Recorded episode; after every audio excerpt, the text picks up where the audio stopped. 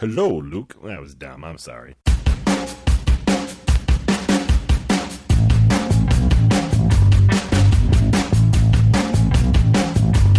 Welcome to Catching Foxes. I'm Luke. You know Gomer. Let's get on with it. Our guest today is Brother Peter Francis. How are you, Brother Peter? I'm doing great, Luke. How are you? Good. So we've known you for like a really, really long time. Yeah, 12 or 13 years now. That's a little ridiculous. And what do you do? Tell the kids what you do, who you are. Yes, so I am a temporarily vowed brother in the community of the Servants of Christ Jesus based in Denver, Colorado. So our community does three main apostolates of preaching, teaching, and spiritual direction. Currently, I'm in seminary, so I'm studying to be a priest.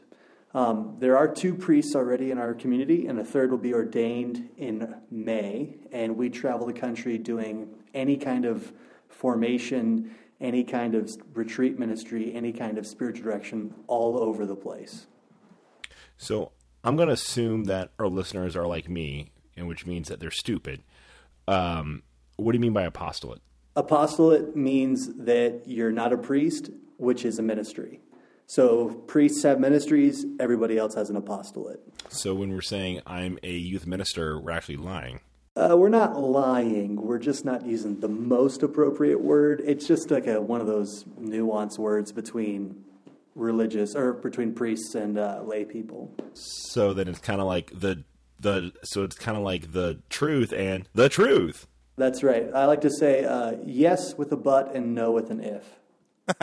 It's the right way, the wrong way, and the max power way. That's right. What's the max power way? You strip on and feel the cheese. God is here. God is here. Am I right, gentlemen? God is here.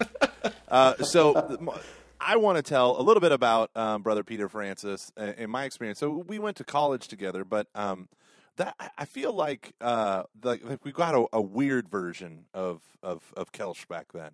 The real version of Kelsch didn't fully blossom. Well, I guess you blossomed in college, but then ultimately when you were the guy on the couch. Yes. I think that's when you really came into your zone. We were in college together. Of course, our podcast, since it's mostly just about me and Luke having a conversation and we're just letting everyone else listen. Other 30-year-old white men, yes. Yes, yes. So we were all in the same household together, AMDG on campus, households like a Catholic frat. But Kelsch actually used to Kelsch. I keep calling you Kelsch. Brother Peter Francis used to live with me and my friend Jonathan. We got an apartment together. If you've ever heard of chastity speaker Matt Frad, we took over his apartment down in Houston.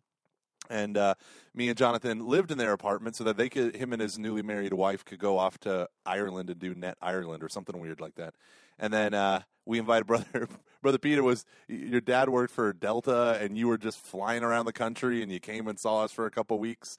And then my wife, who was the director of youth ministry, ended up hiring you. Exactly. Yeah, I think that our friend Jonathan was like, hey, you should interview for a middle school job in Houston, and you can fly here and spend time with us. And I was like, why would I do that? And he's like, because you can fly for free. Just come.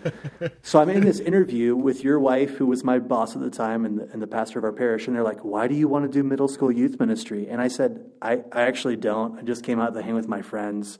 And then after the interview, he offered me the job. That's awesome. Worst decision ever. What's great about that, too, is you kind of said that in the Jonathan voice. Why don't you come out here and just hang out and then maybe interview? That's exactly the Jonathan voice. No, guys. That's ridiculous. He's here. So, so Brian lived with us. We lived for about 2 years, a little bit under 2 years. And then, there was another person on the couch for a bit. Yeah, and then Luke also slept on my couch. I am talking to two guys on the couch. Am I the only one with my life together? Is that what's going on? Listen, in 2008, maybe. Also, I did not know that was Matt Frad's apartment. No. When you were the guy on the couch, that wasn't Matt Fred's apartment. Matt and Cameron lived at this one place, and they wanted to go to Net Ireland, and the place wouldn't let them out of their contract. So they put me on the contract, and then for like a couple of weeks, and then they moved out, and then I moved in, and then we put Jonathan on the contract, and then they went off of it. And this is good podcasting. Yeah. So contracts. Your expanded commentary on yourself. So anywho, but my most important moment was in that second apartment in my relationship with Brother Peter. Was in that second apartment. We would play Halo until 2 o'clock in the morning.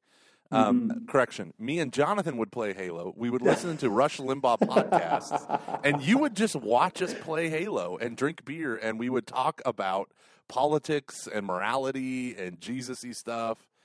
Everything. You remember that? That was a wacky time. That was weird. I actually talked about that at dinner the other night at the table. So there's like 7 of us in the community, and we're all sitting around the table. And I was reminiscing about how fun that was, and how that actually changed my life. Fortunately. No, you can say unfortunately. That too, because I remember we would listen to Rush Limbaugh, and we loved it for like 3 weeks, and then we hated it after that. Yeah. And we would also talk about like what the Protestants were doing and why they were so effective, and then how come we couldn't do what they were doing. And then they were like, we found out the Protestants were just doing Catholic-y things, but better. Yeah. So we like committed to doing what Catholics do with our youth groups. And I was like, I don't know how I'm going to teach middle schoolers how to pray. You can't teach middle schoolers anything, you know? And then it started to work. And we actually did a podcast, 4 years ago about teaching middle schoolers Lectio Divina or something? Yeah. It's still on my website. Probably the worst podcast. Oh, it's awful. I think my dad listened to it, and that's it. Yeah. No, actually, that podcast, what was it called? You just didn't have the right partner yet. That's true. The person you interviewed was kind of a dud. And we're back. That. Full circle. That's right. But no, the at that time was really cool because I had read a book called Contemplative Youth Ministry. And that was it wasn't my first exposure to what they call like emergent church stuff. I don't think that book is emergent church, but one of the things that emergent church fancy people do is they say, okay, with the Protestant Reformation, we threw the baby out with the bathwater. We need to recover some of these spiritual practices from Roman Catholicism and Orthodoxy and all this stuff. So they do basically almost everything but the rosary. So they do like liturgy, the hours, and the no, they don't do the akathist. They do like all sorts of different prayers and stuff. And, a lot more contemplative or meditative stuff that just has been absent from the Protestant world for a long time. And so I read this book, Contemplative Youth Ministry, and I realized that the main thing that I was doing was just trying to create these epic events for kids every single week over and over again. And I was trying to win them over with my personality and the content of my teaching, which is what I'm doing on this podcast. And it's working, but we weren't like centering our lives on like a prayerful encounter with Jesus. And then we look at these Protestants who literally the author is like, I don't do any like.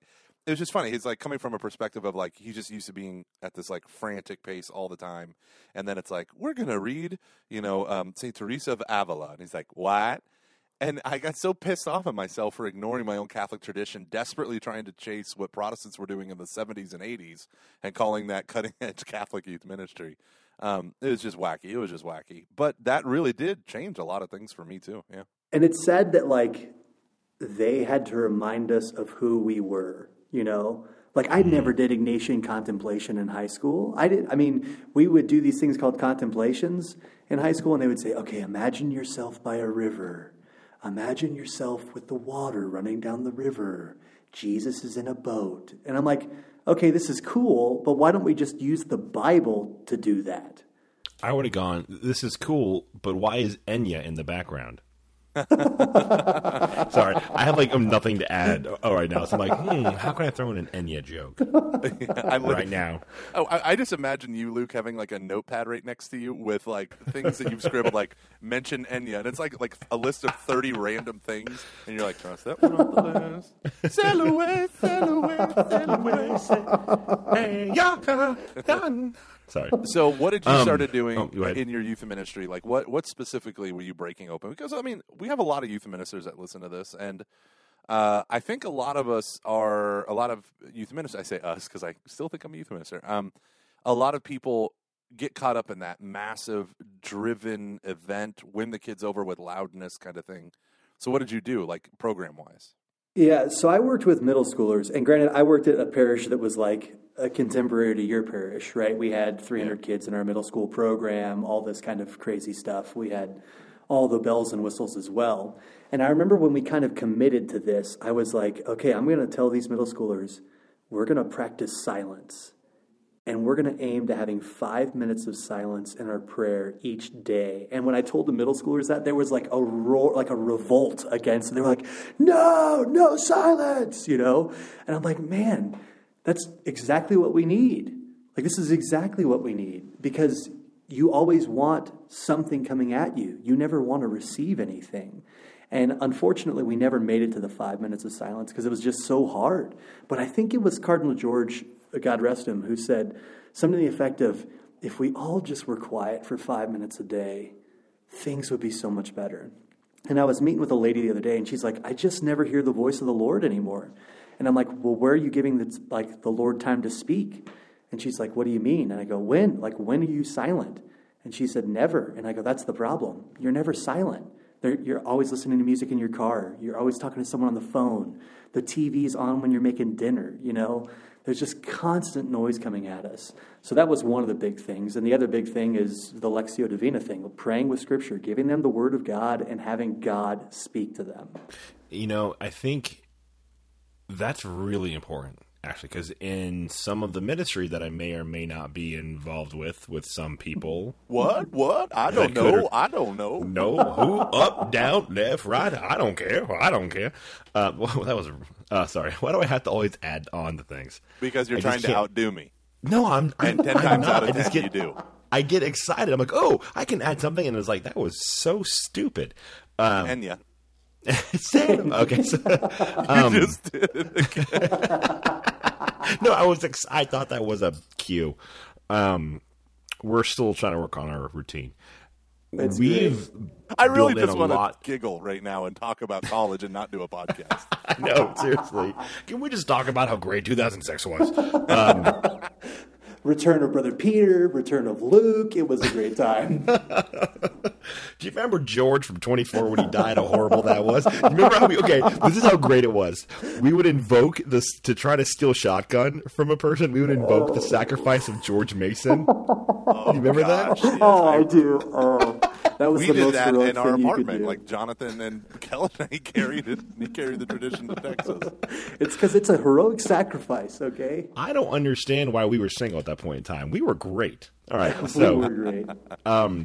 We do a lot of Lectio. Like, we start every meeting with that, and all of the events that we do have that built in there at some point in time during the day. So it is present in everything that we do, both behind closed doors and out in the open. And it's crazy what happens when you build that into your work or your apostolate.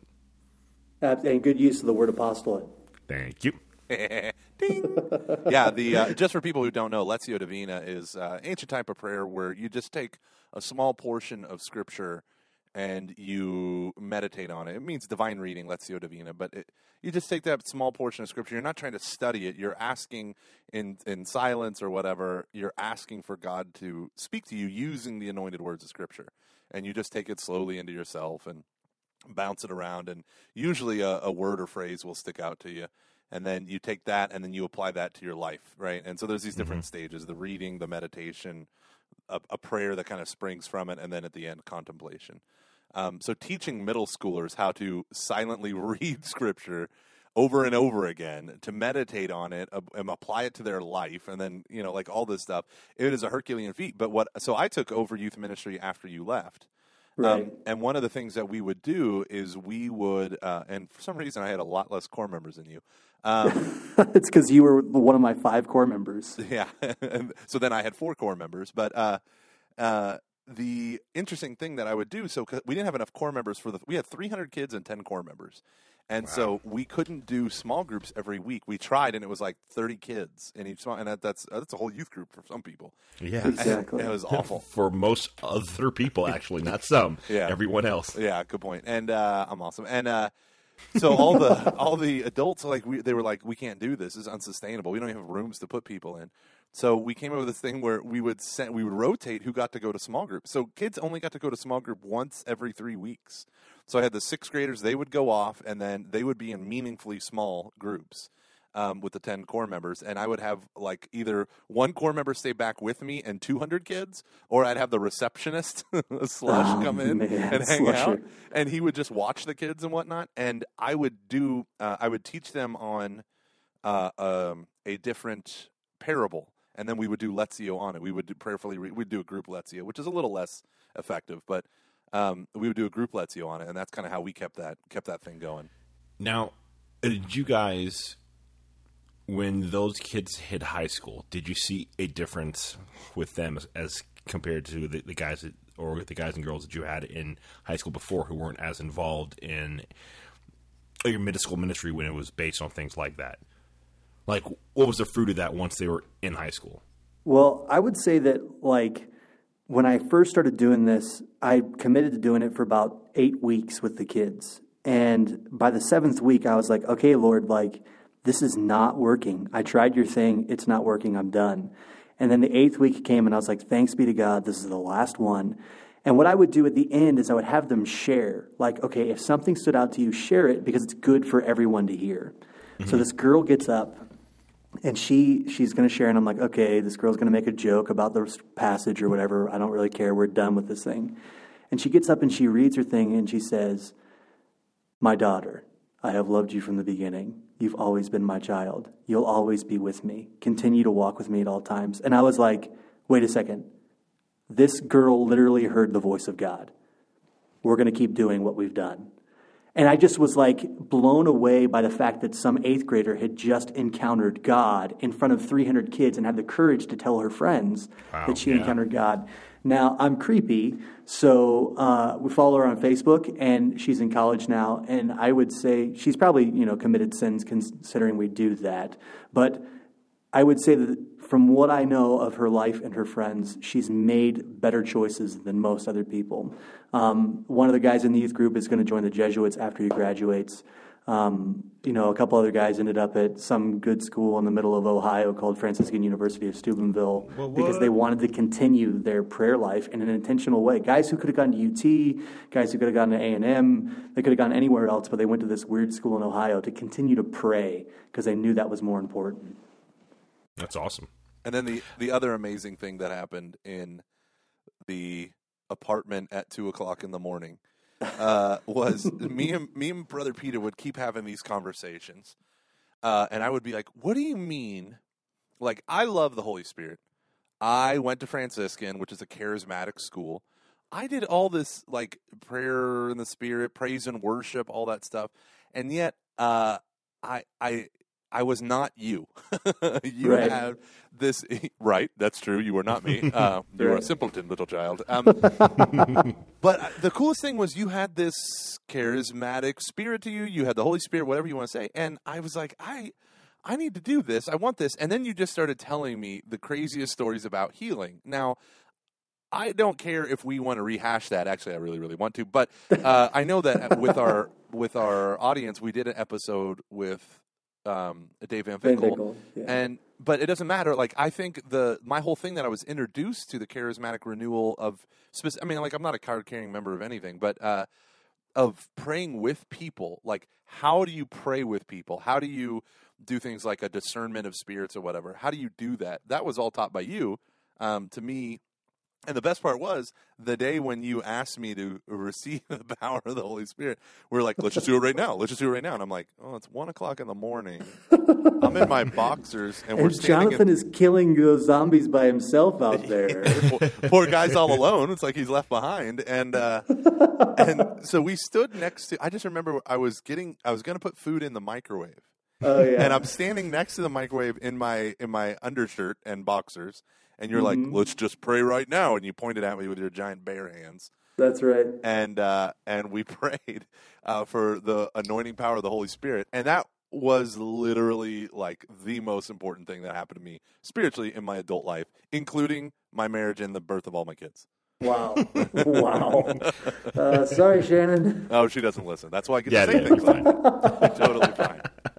Now, I need you to realize that when you mentioned the word charismatic, you lost like half your listener base, so you're back down to 3 people. Oh, no. Andy and my sister and that Christian guy. Oh, yeah. Hey, Andy. Good to talk to you, I guess. Yeah. We don't want the tradies listening to us anyway. Just kidding. Well, and I want to clarify that because I, in high school, went to the Saturday night mass, and I sang in the choir with these 70-year-old people, and we sang every Sunday Table of Plenty and City of God and all of those other OCP songs that you really wish were dead, right? Absolutely. And I go to Franciscan, and I had no idea that it was that charismatic. And actually, my freshman year, I hated it. Really? Yeah, I hated it so much. I was like, you hated the school or the charismatic spirituality? Yeah, the charismatic spirituality. I just thought it was like fake and emotional and dumb. I was like, we're adults here. We don't need to do all this stuff. We should be praying. So how did you get into it? The way I got into it was the way that you got into it. I was talking to the founder of my community, Father Paul Koska, who was a good friend of ours who... Gomer knows very well, and I converted so does Luke. Him. Continue. He did. I know him. You do know him very well as well. I'm needy. Sorry. Go on. So I was pretending to study one time my freshman year. And that's true. That's very true. It is true. So we were in the study room in Francis, and Father Paul was like, we need to talk about prayer. And so he just, that's my impression of Father Paul. That's not what he really sounds Nailed like. Nailed it. No, it's spot close. On. Pretty close. Spot on. Thank you.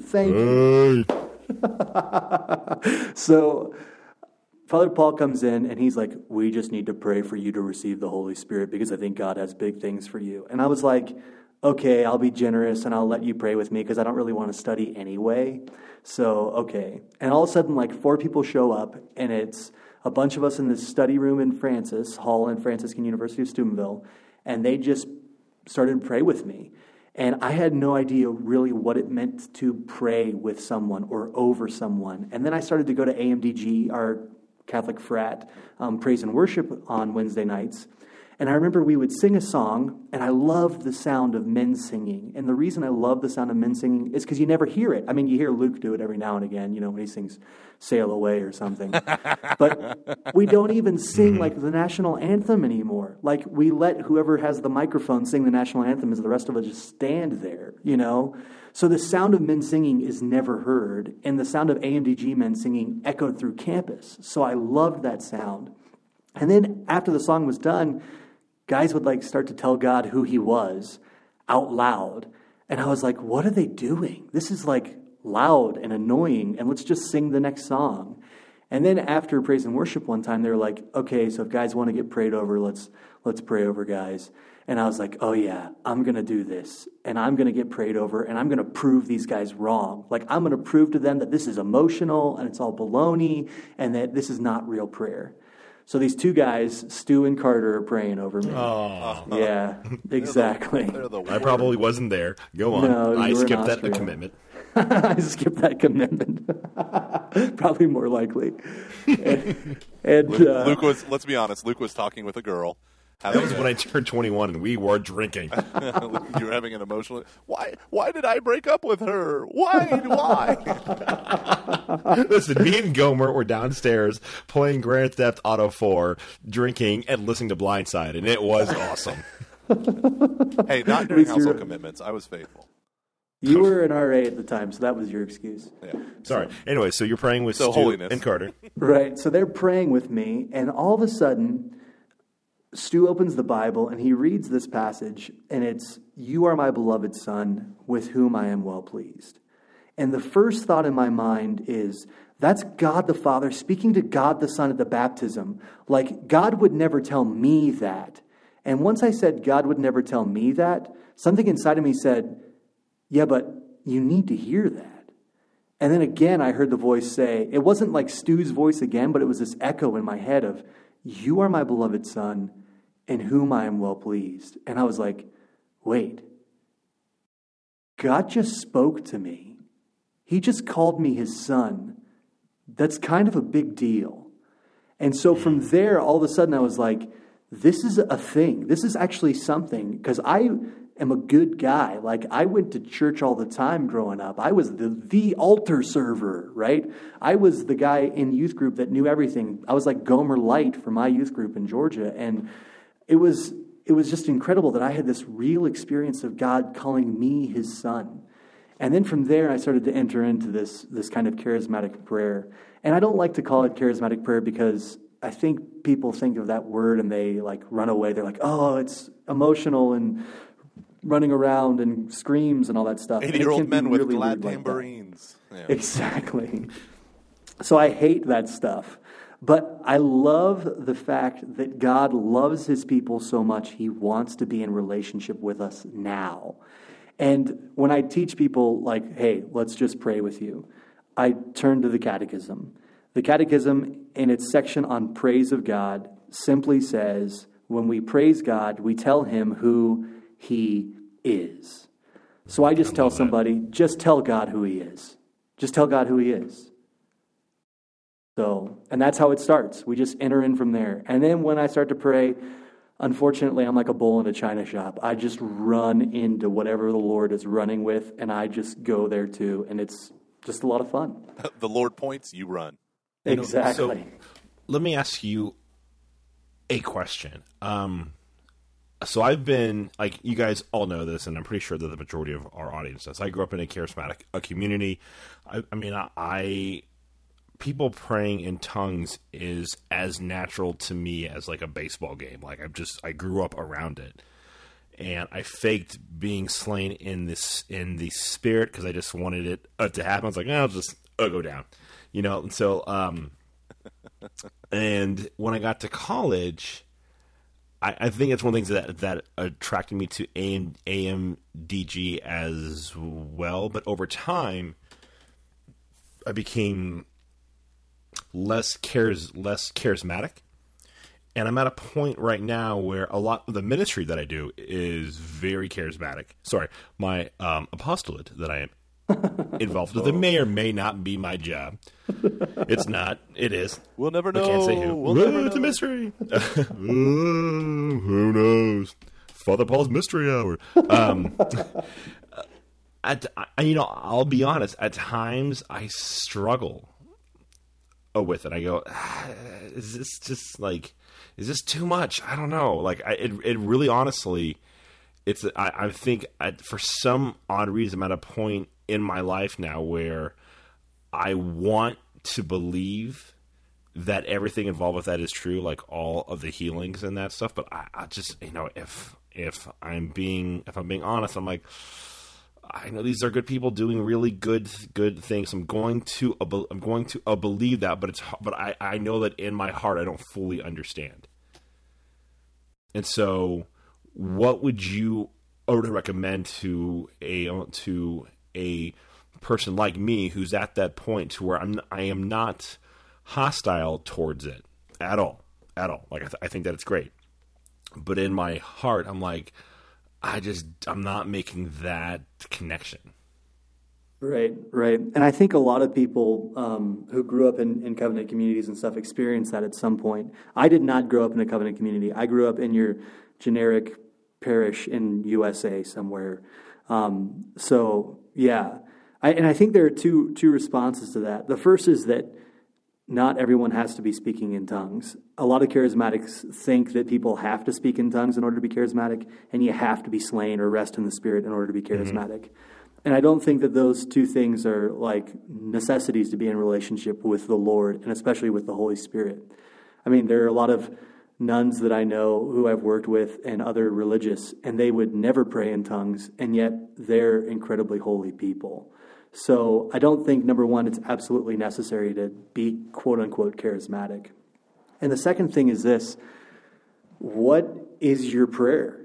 I mean, if you're trying to pray charismatically all the time, I think you're going to have a struggle there, because I think that charismatic worship is for the body.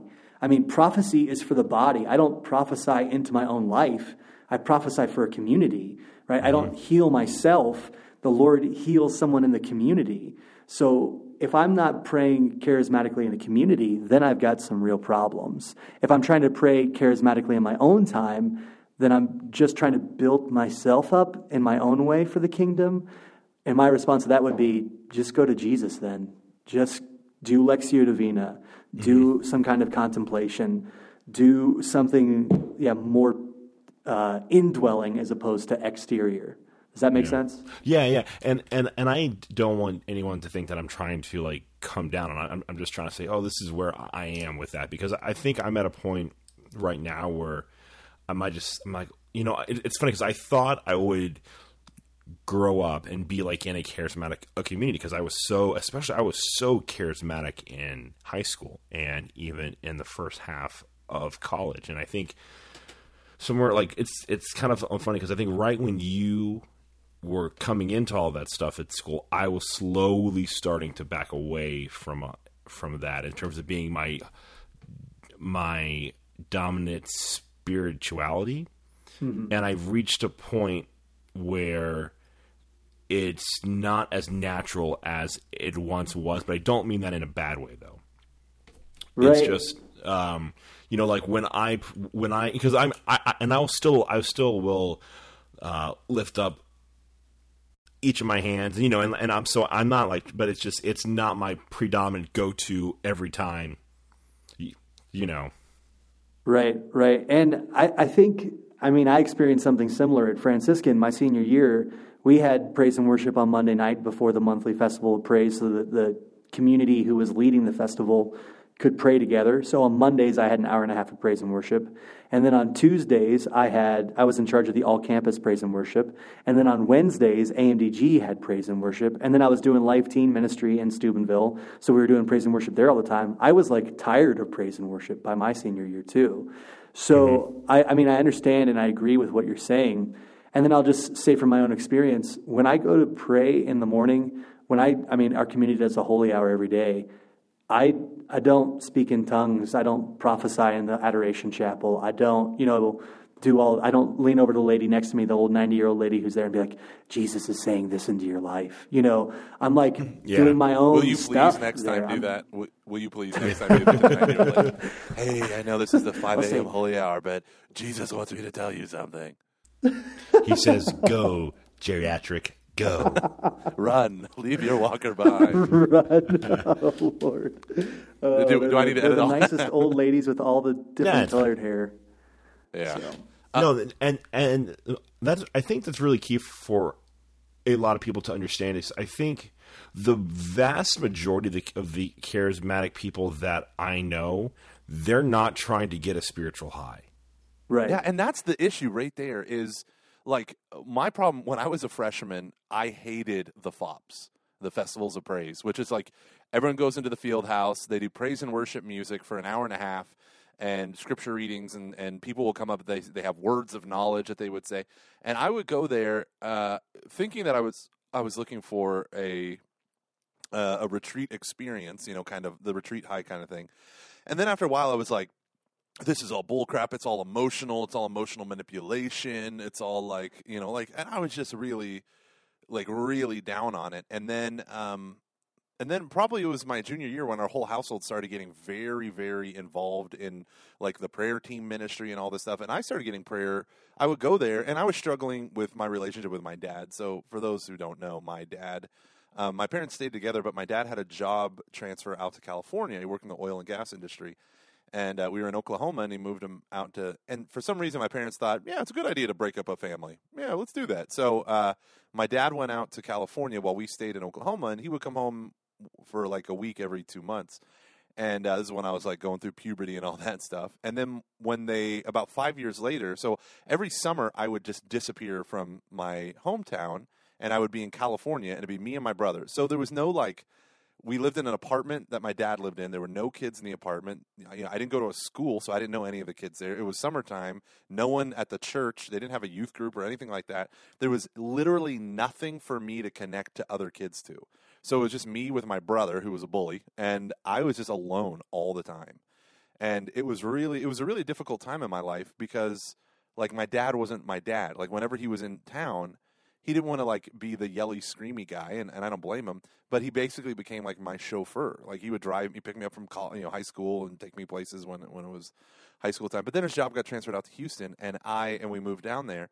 And for me, the biggest struggle, like that's when I was addicted to pornography. That's when I was struggling with all this stuff. Was when I didn't have my dad there, you know. And then it wasn't until I went to AMDG that I actually had influence of, number one, men that I looked up to who actively took a role in my life to form me, for better and for worse, in life. But then I had a group of brothers that were doing the same thing. And my brother at that time was really into drugs and alcohol and all that stuff, and walking down paths that this little youth group junkie could not go.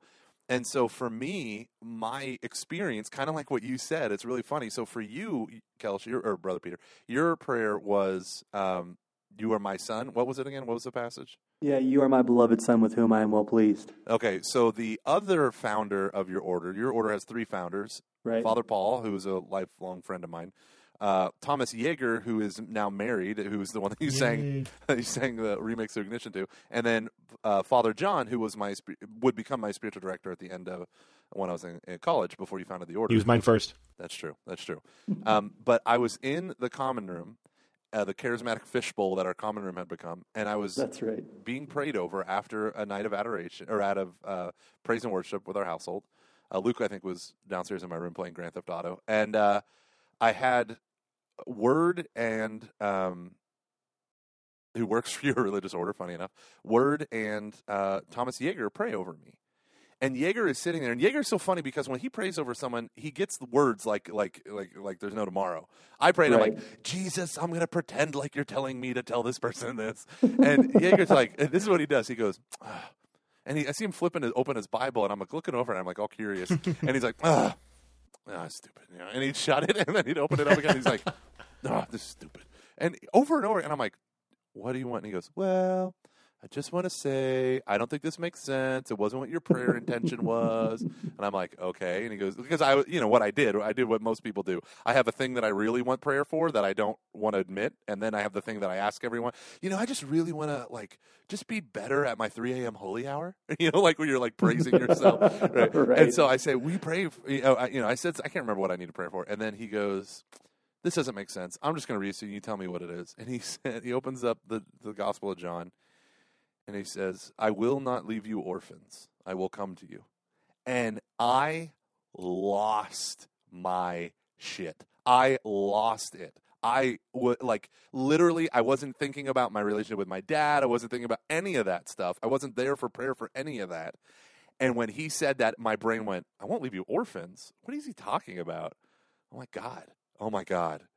You know, and it was like this shot that like reverberated, like you see in like a movie's like slow mo impact, and you just see these waves like hitting my heart, and it was like, okay, I'm not an orphan, but my dad did leave me for, you know, and I went through puberty without a dad, and you know, all these issues that I had, and it was like, okay, and then it was like, yeah, but God the Father didn't leave you, like he's still here, you know, and then it's like, you know, this movement of forgiveness and of love and of being received and realizing, oh my God, God was always there. And all of this stuff happened within the span of like a tenth of a second. And that's when I lost it, you know?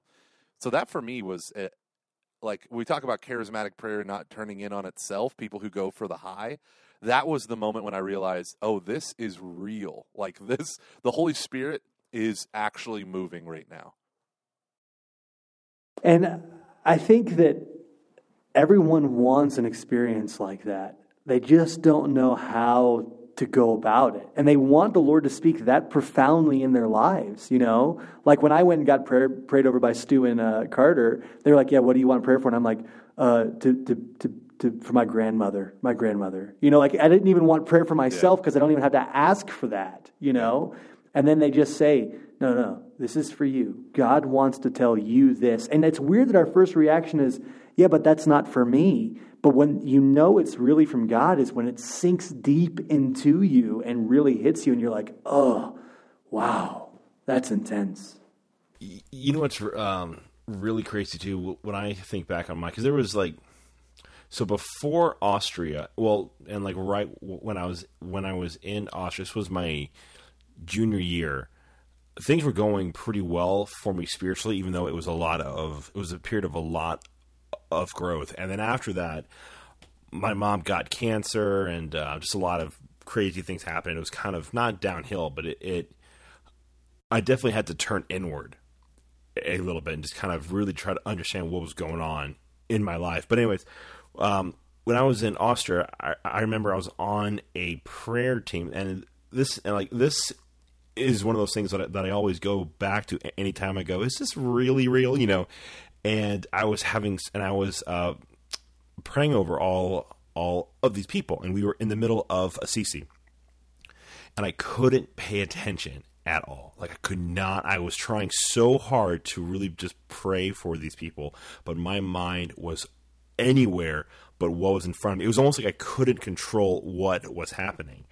And I remember afterwards, one of our friends, Liz, she came up to me and she was like, your hand felt, there was heat coming out of your hand onto and into my body. And I was like, what? You know, and like, how is this happening when I'm trying so hard to pay to try to focus, and I can't. And what my point was is that I always go back to that, because I feel like I was like, God was working in my heart at that moment just as much as he was that other person. You know, like, it's really, I don't know. It's kind of profound how all of that, how it's not always, it's not, I want A, so now B, C, D, E are now going to happen. Yeah. With God, anything follows. Yeah. It's true. And it's awesome that I'm not in charge of it, because if I was in charge of it, it'd be done this way, but he does it a completely different way. And it's more impressive when he does it that way. Yeah. Mm-hmm. So that's what I really enjoy about it. Yeah. So taking a turn from, you know, I don't want this to become the charismatic podcast. Yes, I do. But taking it from there. Oh, okay. Actually, this could be funny. You left Franciscan. I did. Why did you leave? Why did you come back? and then how are you here now? Yeah. And I think this kind of goes to something that Luke was saying at the beginning of his kind of talk about his experience of the charismatic prayer. So I went to public school my whole life, and my dad had gone to Catholic school and wanted his kids to go to Catholic school, but the public school near our house was really the best one in Georgia, and it didn't make sense for us to drive 45 minutes to go to Catholic school. So I wanted to go to Catholic college, and I applied to 3 Catholic colleges, and that was it. I applied to Franciscan University of Steubenville. I applied to this school that was going to open in Georgia called Southern Catholic that ended up not opening up. And then I applied to another little small school in Virginia that's the exact opposite of Franciscan University of Steubenville, Christendom. I didn't know you applied to Christendom. I sure did. And the priest that I looked up to my whole life was a Christendom grad, and he loved it. And then my youth minister was a Franciscan grad. And so I loved both of those guys, and I was like, well, I'll just go to one of them. And then I didn't get into Christendom because the letters of recommendation from the priest that I loved never came in. And so I got into Franciscan. And once I got in, I was like, that's it. I'm going to Franciscan. So I went to Franciscan. I wanted to be a priest, but with the wisdom of some of my friends who were there before me said, don't go in saying you're going to be a priest. Go in just as a freshman and get some formation just as a human person. So I went in as a freshman, and I joined AMDG as a freshman and loved it, because I was a football player and a wrestler and a team sports guy, and AMDG was like the continuation of my team sports life after high school. And I was the example of a shining student, right? I didn't ever go to class. I didn't study for anything. I played Mario Kart until 4 a.m. I love college. Exactly. That was me. So I ended up meeting this really awesome girl, and she's from Charleston, South Carolina, which is where my parents are actually from originally. And I was like, this is awesome. This girl's amazing. She's holy. She's at this school. This is great. So we start talking, and she says, hey, look, I got to tell you, I want to be a nun. And I go, hey, that's great, because I want to be a priest, so we should date. Because that makes sense. I forgot about her. That's right. Well, can I tell you how much I've been waiting to hear this story? Because have you seen her video? Yes, I have. And she talking about you? I can't answer that question for her sake. Okay, good. Continue. She was like the nicest girl out. I just remember coming back from Austria because I came back spring of your freshman year, right? And I met her, and I think I remember being told that you guys kind of like had a thing, but she was gonna be a nun or whatever. And I was like, wow, she's the nicest girl that I've ever met, like ever. Yeah, she's really incredible, and she's a nun now, which makes sense. So, So she goes on a discernment trip. We actually went to Mass, which was like the dating thing to do at Franciscan, of course. Ugh. And this priest gets up and gives this homily, and he goes, "Is God calling you to be a nun? Don't date that guy." And I was like, "All right, thanks, Father. That's awesome." So she like stayed to pray after Mass, and I just left. I just walked out. I couldn't take it. It was so bad. So she goes on a discernment trip with the community that she's with now, a community of a lot of women based in Tennessee, the Nashville area. And why are we being so obscure as to what religious order she? Hey, for Luke's sake, okay for Luke's sake, fair enough. Yeah. So rhymes with Binnikins. I just liked how JD said who you are in such an eloquent way. Oh yeah, yeah. So anyway. So this girl goes on this discernment retreat. She comes back spring semester and says that she wants to be a nun like today. And so she's going to finish up and she's going to leave. And that was really hard for me because I really liked this girl. But I knew that God was calling me to the priesthood at this moment. So I decided, okay, if she can be a nun, I can be a priest. And I'd only ever thought about being a diocesan priest because that was all I ever knew growing up was diocesan priesthood. There were no religious in my part of Georgia, and I never encountered one. I never really thought that was another option. So I joined up with the Archdiocese of Atlanta my sophomore year of college. This girl that I pretended to date, she's a nun now, fully professed sister of the Dominican Sisters in Nashville, Tennessee. And I was a seminarian for the Archdiocese of Atlanta. And I'm in the airport with my mother, driving from Pittsburgh to the university, and my mom has this grand mal seizure. And my mom had never had a grand mal seizure before, so I have no idea what's going on. And things are okay in the end. She had this near-fatal car accident before I was born. She should have died. All this crazy stuff happened. She lived. I was born about 18 months after the accident. So, yeah, it's pretty miraculous that me and my two younger siblings are here. And because of that near-fatal accident, she's having these grand mal and petit mal seizures. And petit mal seizures are seizures that happen in your brain, but there's no physical effect of it. There's no external effect of it. So I find out all this, my whole life, my mom has been having these seizures, and that's why she's kind of been distant this whole time of our lives. And it was really hard. And I remember turning to the Lord and saying, "Lord, like, I gave up that girl for you. I gave up everything for you. Why are you making this so hard?" And I didn't understand the nature of suffering, which is something that you had mentioned, Luke, of like, you know, why are things so hard? Why does my mom have cancer? I'm trying to do what God wants, but suffering is in my face and I don't know what to do. And so I entered into a pretty big depression. I didn't sleep very well. All my friends were in Austria. I wasn't, well, except for Luke. He was in the States with me. And I ended up failing out of Franciscan University because my grades were really, really pathetic. So I was still a seminarian for the Archdiocese. Some other things had happened, and I was suffering, and I had never suffered like this in my life, and I didn't know that the Christian life was the life to look like Jesus. And I didn't know if I'm going to be a Christian, I've got to look like Jesus. And the image we have mostly of Jesus is him on the cross. And I didn't realize that's what I'm supposed to look like as well. And so I ended up going to community college for a semester, and I did really well in community college. And I was like, man, maybe I'm smart after all. So I go back to Franciscan, spend some time with the seminary. I discerned to leave the seminary after a while because of some things that had happened that I was kind of misunderstood in and all this other stuff. And I dated another girl, and she's actually a nun now in Miami, Florida. So then I... get this job in Houston. I asked this other girl on a date, and she says, "Look, you're awesome and everything, but I got to let you know, I want to be a nun in Miami, Florida." And I'm like, look, I've done this before. I know what's going on. Have a good time. I'll never talk to you again. I know what's going on. We should date. Do you like futility mixed with heartache, but a sense of adventure for about 5 minutes? Exactly. All that nervousness of having to ask a girl on a date was like totally wasted because they wanted to be nuns. So I don't know why I ever got nervous about asking a girl on a date, because I should have just known, oh, she's going to be a nun. So what's the point? So, yeah. So then after discerning for a long period of time in Houston, I decided to date another girl. But I asked her first if she wanted to be a nun, and she said no. So that was a good response.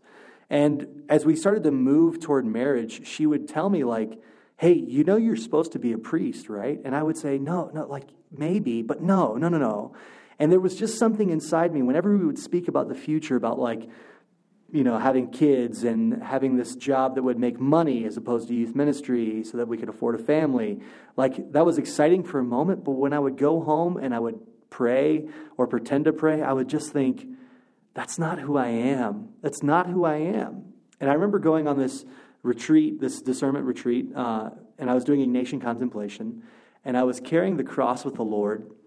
And I was discerning three things. Number one, to be a diocesan priest. Number two, to marry this girl. Or number three, to join the religious community that I'm in.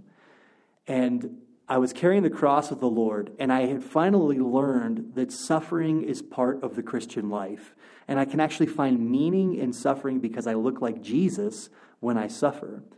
And so I'm Simon of Cyrene, walking with Jesus. Jesus is crucified, and I grip the base of the cross in my imagination with the Lord. And I said, Jesus, let me never leave this place. And Jesus says, let me show you where it is. And we kind of pan back, and the hill of Calvary is now the Rocky Mountains. And I looked at the Lord, and I said, I have to give up everything to follow you, to move to Denver, Colorado. And Jesus said, yes, you do. And I cried. I cried like a baby because I didn't want to. I wasn't like, hooray, I've got it all figured out. This will be easy. I was like, this is going to be hard. This is going to be really, really hard because I love my friends. I love my truck. I love my girlfriend. I love my job. But I'm going to give all that up because I love the Lord more. So I've been with the community for 4 years now, in my first year of temporary vows. It's not been easy. It's not been like, oh, this is a dream. This is the best thing I've ever decided to do. It's been a struggle, but I remember that the Lord wants me to look like him and to be like him. And I was reminded the other day by my superior that I had written him a letter when I wanted to take vows. And I said, I could be a priest. I could be a priest anywhere, but I don't want to be a priest. I want to be a saint. And my superior reminded me of that the other day. He was like, you want to be a saint. And in this community, we make each other saints. So sure, it's hard, but the joys that we have here are beyond anything that you could experience. And it's true. It's true.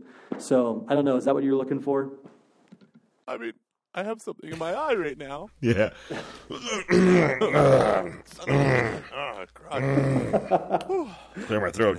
Yeah, it's You know, and one of the things that I've always admired about you is there's a selflessness to you that I think is really rare with a lot of men. Like, one, you're a great athlete.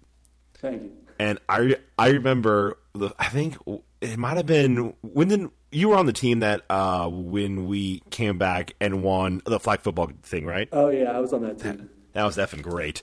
We won with 23 seconds left. We're down by 10 points.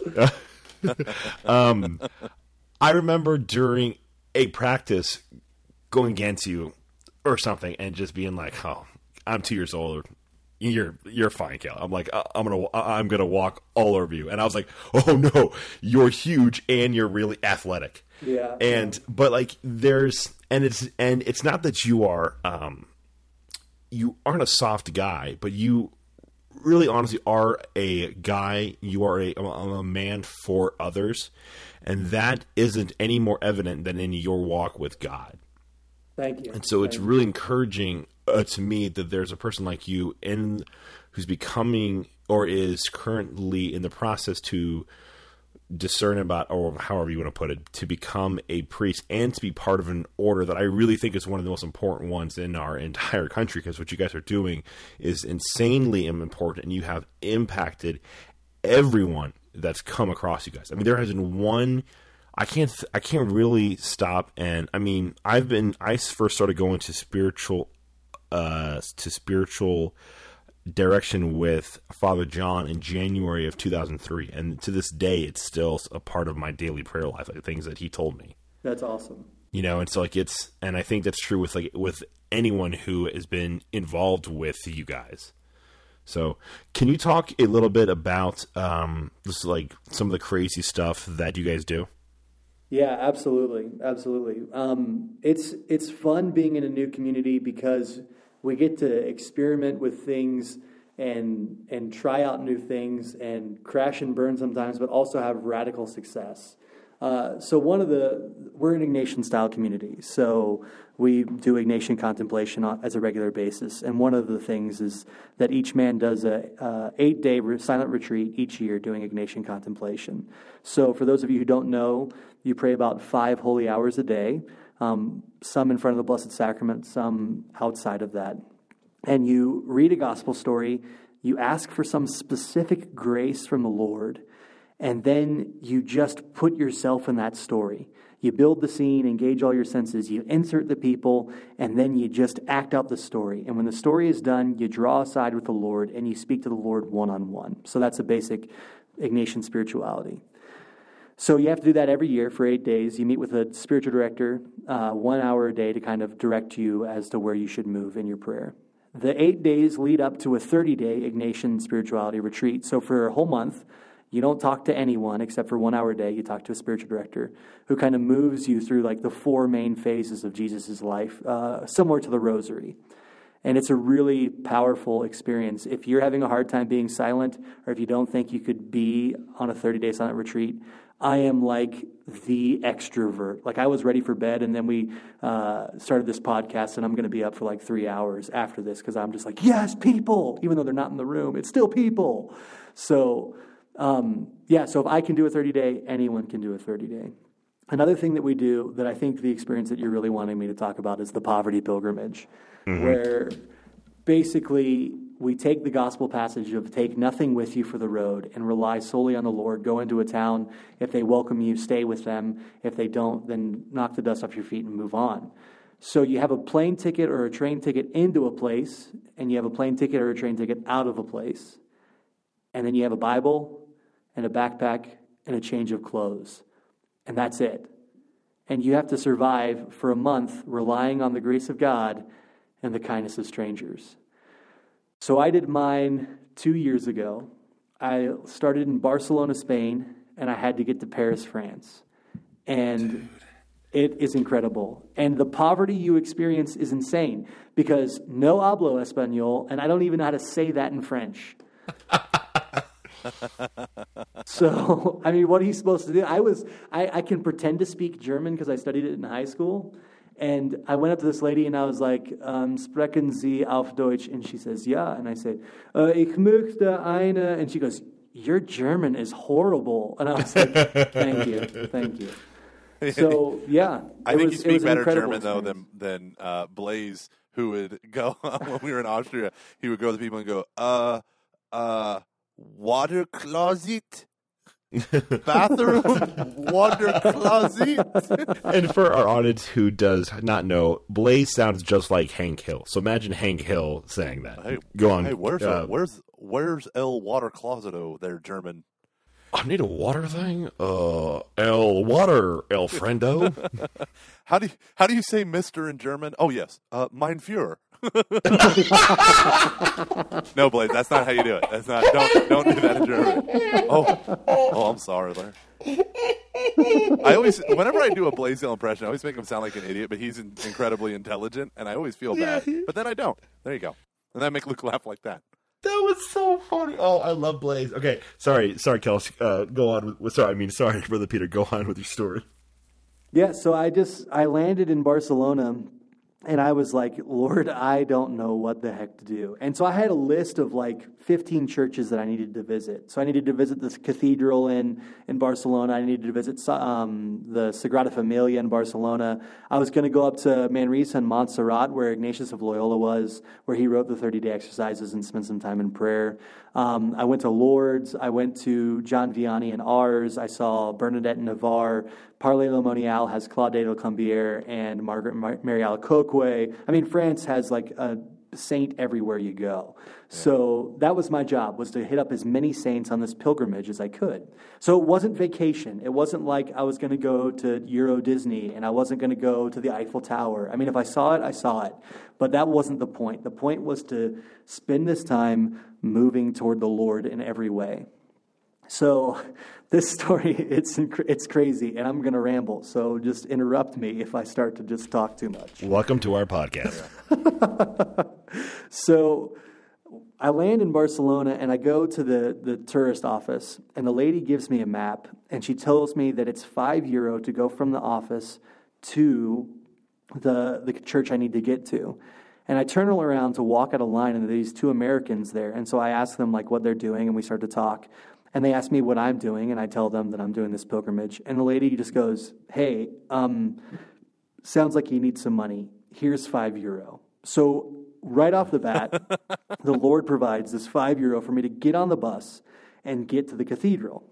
So I get to this cathedral, and Brother James, one of the brothers, the guy who'll be a priest in May, so please pray for him on the Feast of St. Matthias. Brother James said, listen, stay close to the churches. That's the key. Stay close to the churches.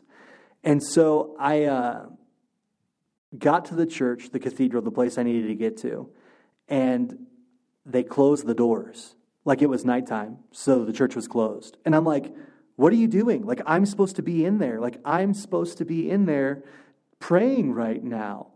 And it was just crazy that all of a sudden this door was locked. So here I am in Barcelona with nothing, nowhere to go, no one to know, nothing. And I just start walking around. So I ended up spending the first night on the beach because you can in Barcelona.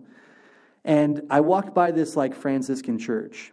And I remember thinking, I'll go in the morning to this Franciscan church and I'll ask for help. So in the morning I get up, I go to this Franciscan church, I go in and the lady speaks Spanish and I was like, can you help me? And she said, yes. And then they called the superior and the superior said, actually, we can't help you because we don't know if you're really a brother or just some crazy homeless person. And they ended up giving me these like 10 bags full of groceries. So now I have like chips and cheese and crackers and bread. And I'm like, I walked into this place with less stuff than you're giving me. So I started walking around Barcelona giving this food that I had to homeless people. And these homeless people were calling me crazy because I had less than they did and I was giving away to them. And so for about a week, I was homeless in Barcelona. I was sleeping on the streets. I was just kind of going to church, begging for food. I was getting about €4 a day, which was enough for like a gallon of water, a baguette of bread that was like 2 feet long, and a pound of pepperoni. So I'd just make these pepperoni sandwiches for breakfast, lunch, and dinner and drink water all day. So how did you go to the bathroom? McDonald's is your friend. So, but I didn't, and I swam in the ocean a couple times, you know, to like bathe, quote unquote. So that's crazy. I was a pretty gnarly situation. So I go to, I ended up eventually getting enough money to get up to Manresa and Montserrat. And I got to pray in the cave where Ignatius wrote his 30-day spiritual exercises, which was a really powerful experience for me. And then I got back down to Barcelona, and I was just heartbroken that I hadn't gone. I needed to go like 600 miles or something, and I hadn't gone anywhere in a week. So I end up going to this church on the Feast of Pentecost, and during the Pentecost Mass, this priest keeps going, Franciscan, Franciscan. He keeps pointing at me and saying, Franciscan. And I go, no soy Francisco. Hermano religioso, necesito ayudar. Anyone? This is like during Mass, this is happening. And after Mass, these Americans, that's awesome. It's the priest. It's just incredible. After the Mass, these Americans come up to me, and they're like, hey, what do you need? And I'm like, we just kind of start talking, and they end up, I told these people I needed to get to Lourdes, France, and they said, it's about €200 to get there.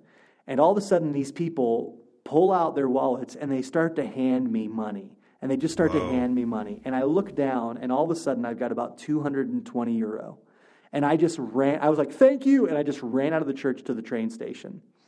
So I buy a train ticket to go from Barcelona to Toulouse. And then from Toulouse, I got to catch another train down to Lourdes. And I was told it was 200 euro. And Ignatius of Loyola had done this. And so I was trying to be inspired by Ignatius. And I took the remaining money I had, the 20 extra euro, and I found a homeless guy, and I gave him the 20 euro because I didn't need it anymore. And I wanted to rely on God's providence again when I got to Lourdes. So I take the train to Toulouse, and I go to the train station to buy my second ticket, and I'm 20 euro short. I had given away the money that I needed to the homeless guy. Oh, so and stupid. I was like, so stupid. I was so miserable.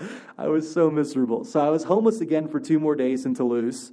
Wow. That's so, I mean, okay, keep going, but I want to come back to that once you're done. So no, interrupt me. Going. What's your question? Like, so I know we're going to talk about how it all like worked out, but what I want to know is what the hell happened when you were homeless?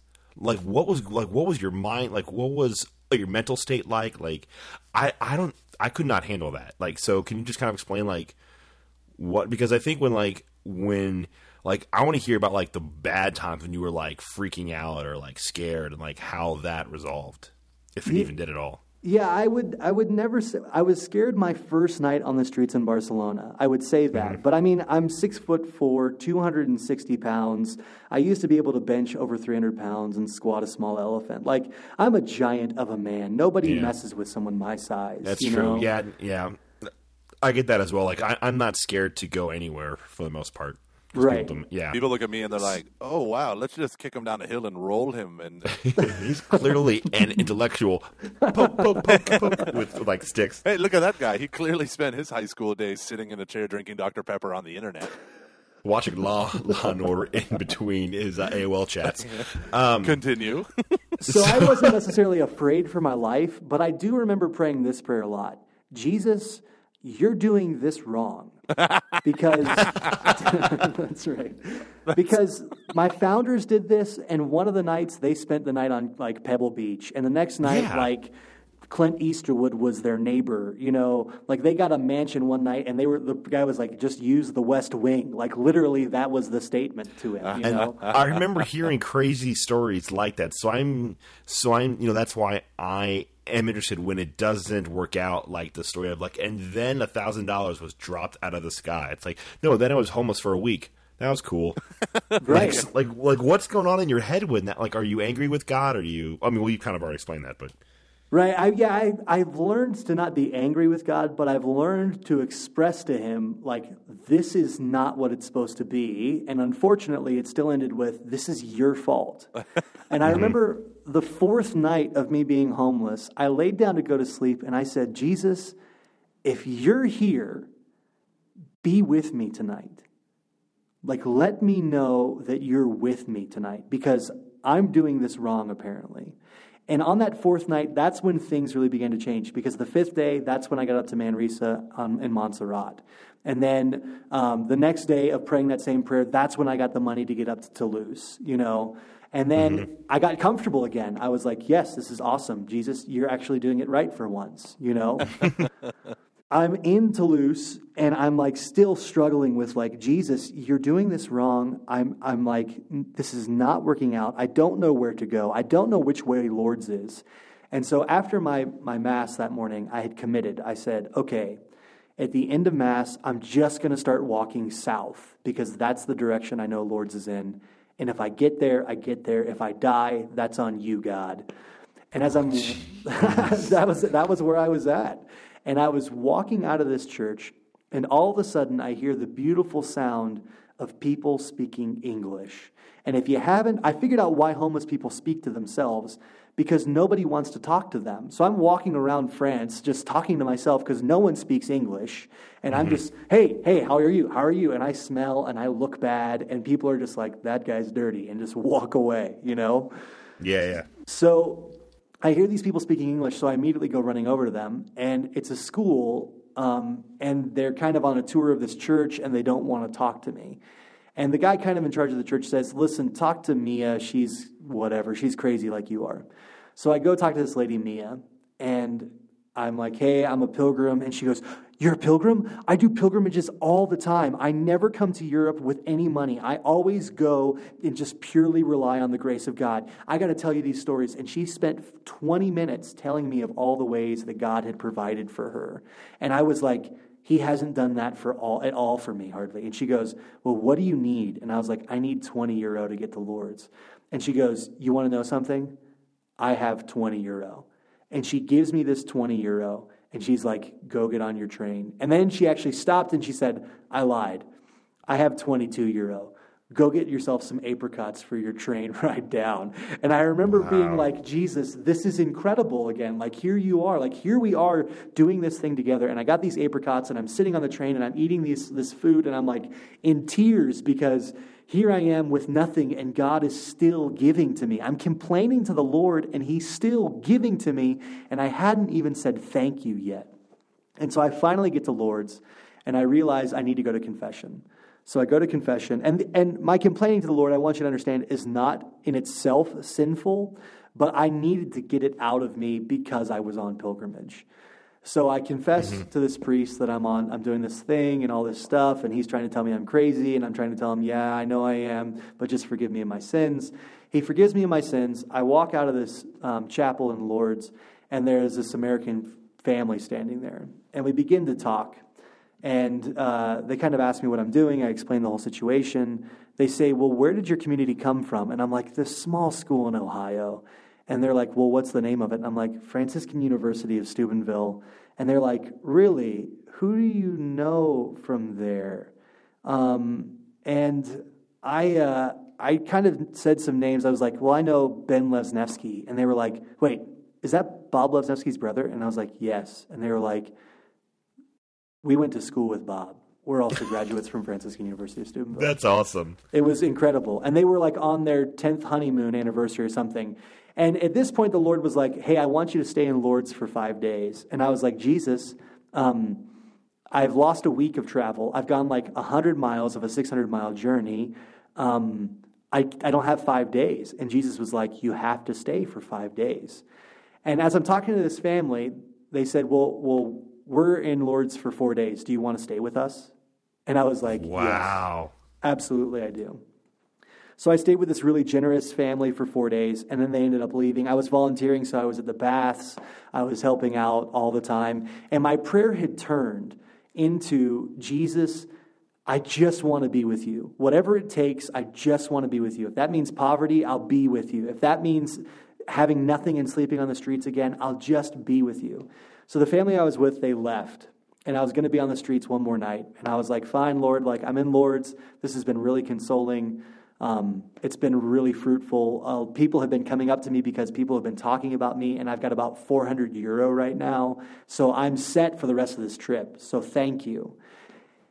And the Lord wasn't done, because we were doing the candlelight rosary, and a family that I used to live with in Houston, Texas, was standing in front of me at the end of the rosary.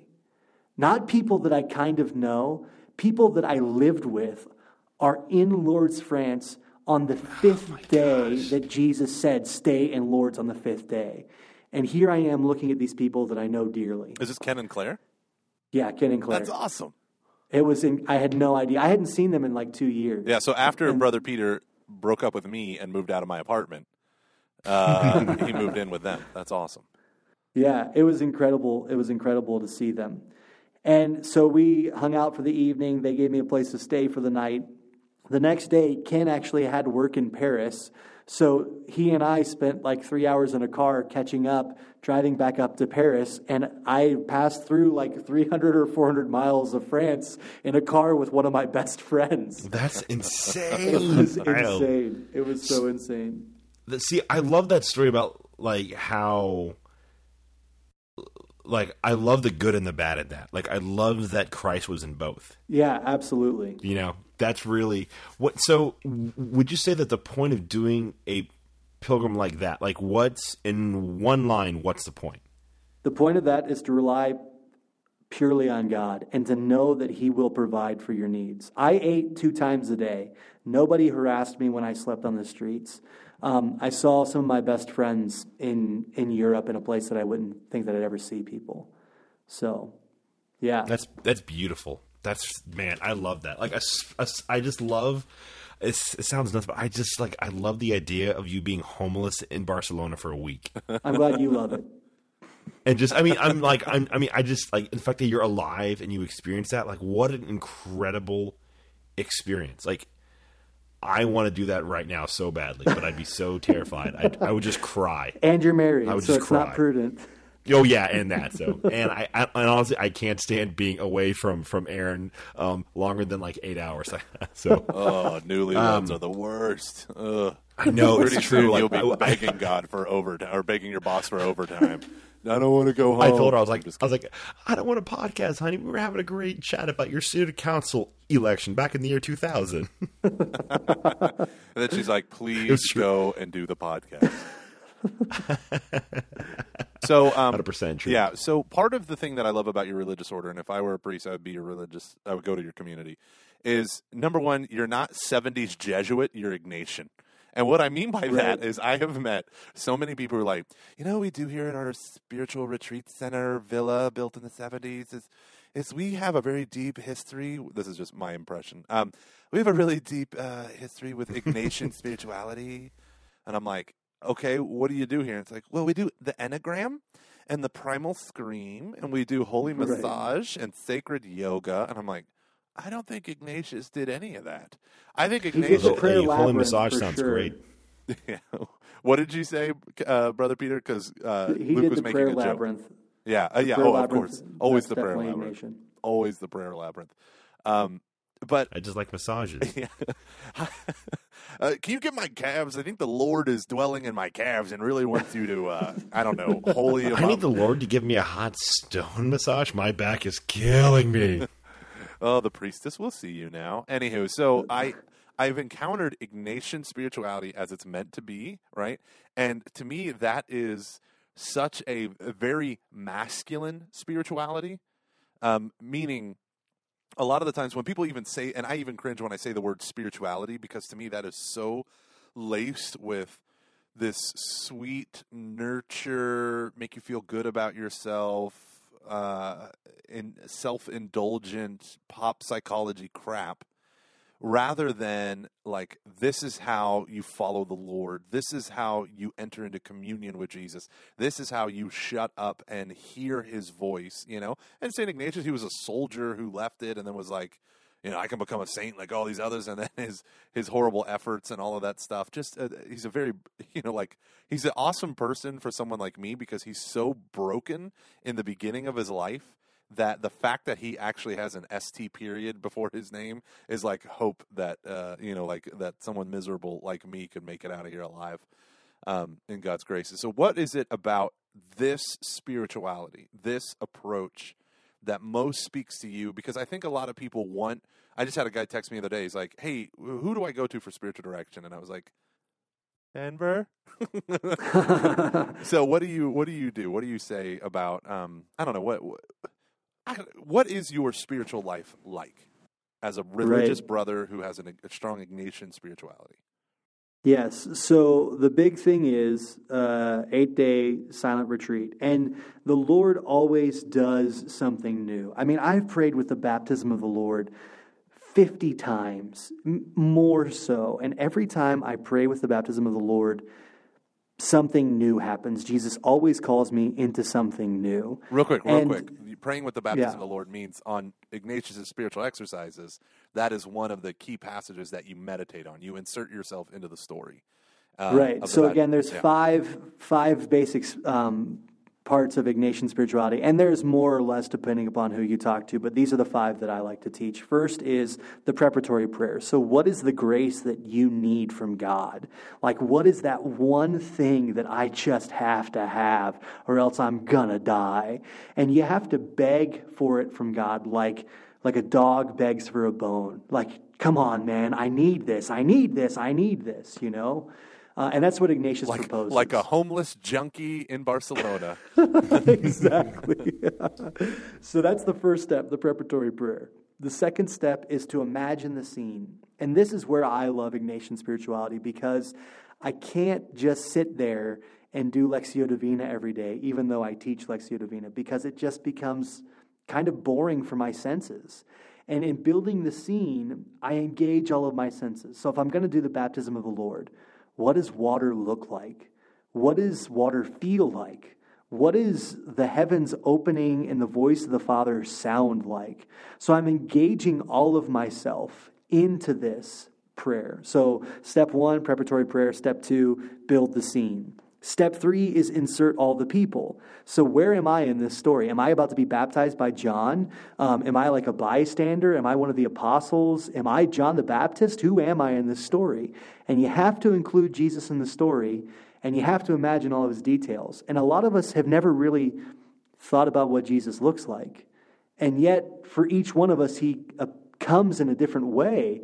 I taught some Korean kids at the high school that I taught, and I said, well, what does Jesus look like? And they're like, he looks like an old man with a long white beard. And I'm like, because that's your image of wisdom, is this old man, you know? So for every person, the Lord comes in a different way. So first, preparatory prayer.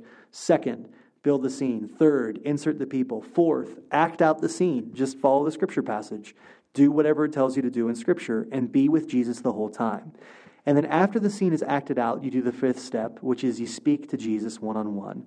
Draw aside with the Lord and talk to him. And just have a conversation with Jesus like we're having a conversation right now.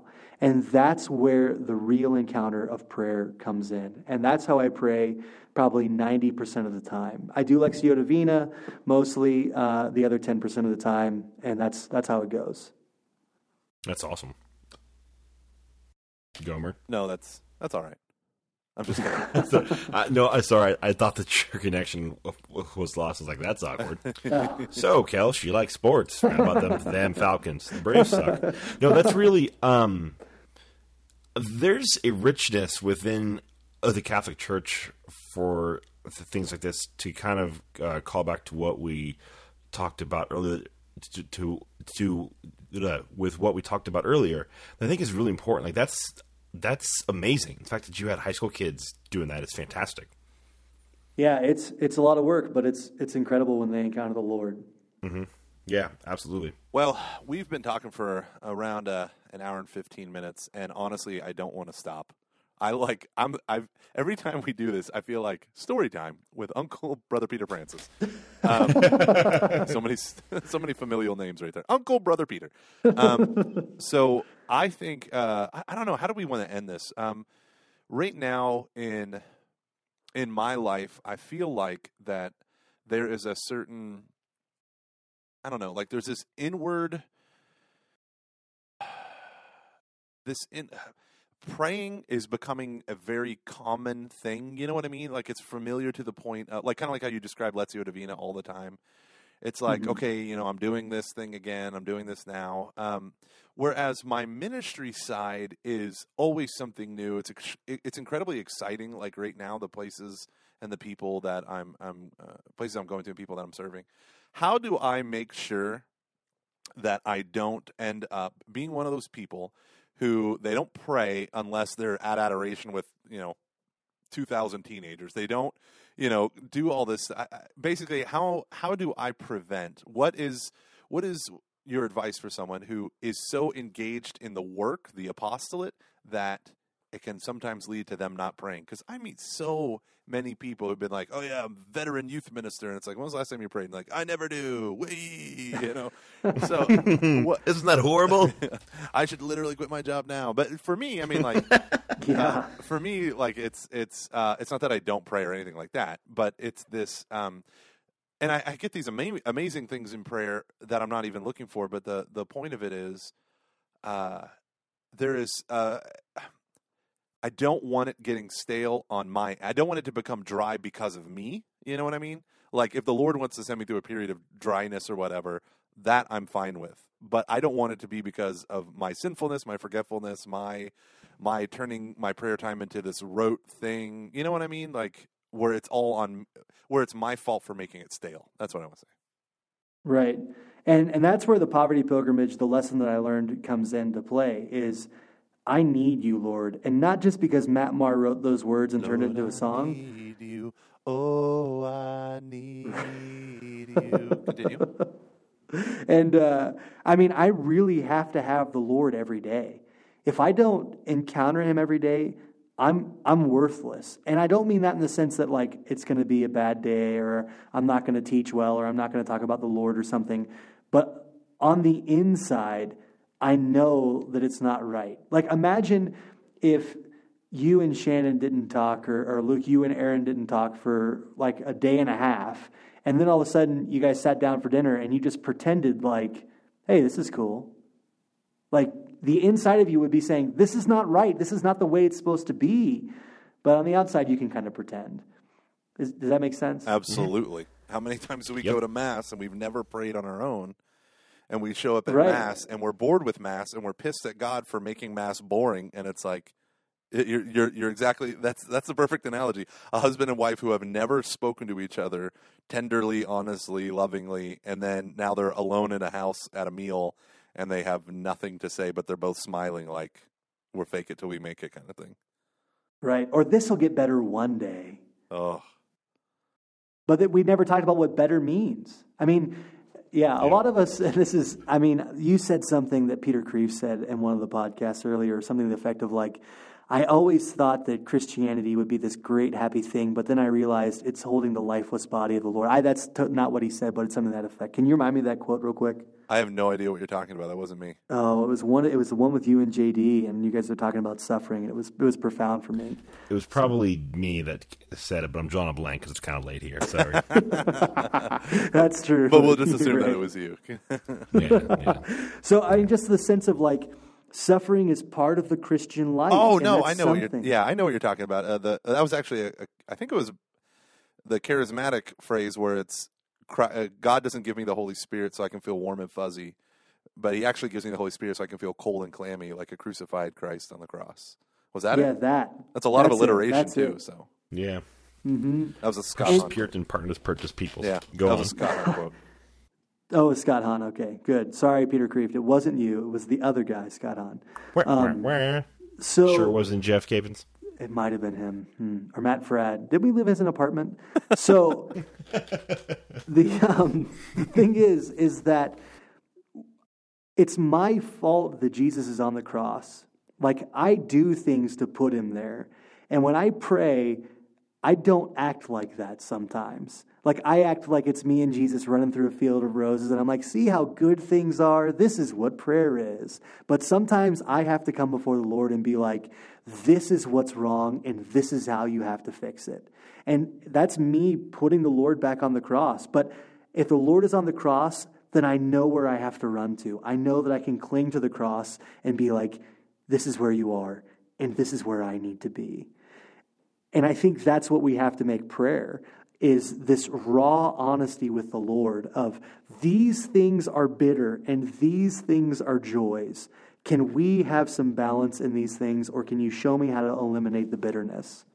So, one of the most profound prayer experiences of my life was when I was in Idaho and things had gotten bad. Just really, really, like, it was one of the worst days of my entire life, and that is saying something. And on my secretary, she just said, just go to church and pray. And so I remember I went there and I was just like, I'm not from here. Why the hell am I here? I don't know any, like, this is not me. Like, I could be out in Texas, or I could be blah, blah, blah. You know, and I remember I just like sat down in the church, and I don't know why it was open. There wasn't anyone there. And I just said, I'm not going to leave until you tell me why I'm here.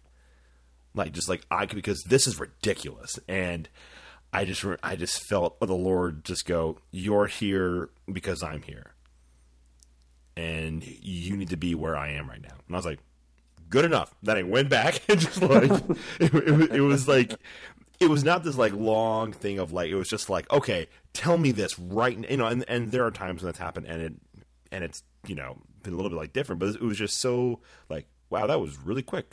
All right, thank you. I'm gonna go return some phone calls. Okay. No, I'm like honestly, like okay, I can complete the rest of my day. Like, awesome, cool. You know, like you're right. That's awesome. Well, Brother Peter, I want to thank you for coming on. Is there any shout-outs or FUs that you want to give people? Anything? I don't know if I'm allowed to give FUs anymore because I'm a religious brother, so we'll just count them all as shout-outs. So, yeah, Jake Machado, thanks for the microphone. I hope I sound good. Father John, thanks for letting me stay up past bedtime. When is your bedtime? I think I'll wake up. Night prayer is at 8 p.m., okay. And it's 10:33 right now. So there's no official bedtime, but I have to get up for holy hour, and my alarm goes off at 5 minutes after 4. Ugh. So what you're saying is you want to keep talking. That would be great. Yeah. I'll do a quick FU to Tim McMillan. Big FU to Tim and your cool hair in college. You know what's funny is I really feel like I sincerely regret saying the FU part because I'm like, well, crap, now we're limiting who can hear this because – I'm a big dumb animal. I feel like we have this like a teacher could take a part of our podcast and absolutely and play it for her students, and now she can't. You know what you should do is just do like an edited version, like do the clean, then do the explicit. Yeah, that's what I should do. I should do that because you have so much time on your hands. Hey, but if there are people who are more interested in the Servants of Christ Jesus, where can they find you guys? We have this awesome website. It's S as in servant, C as in Christ, and the word Jesus, scjesus.org. Head to that website. There's some stuff there. I'm on Twitter. I follow Catching Fox's podcast. My name is Br. Peter Francis, all one word. That's me.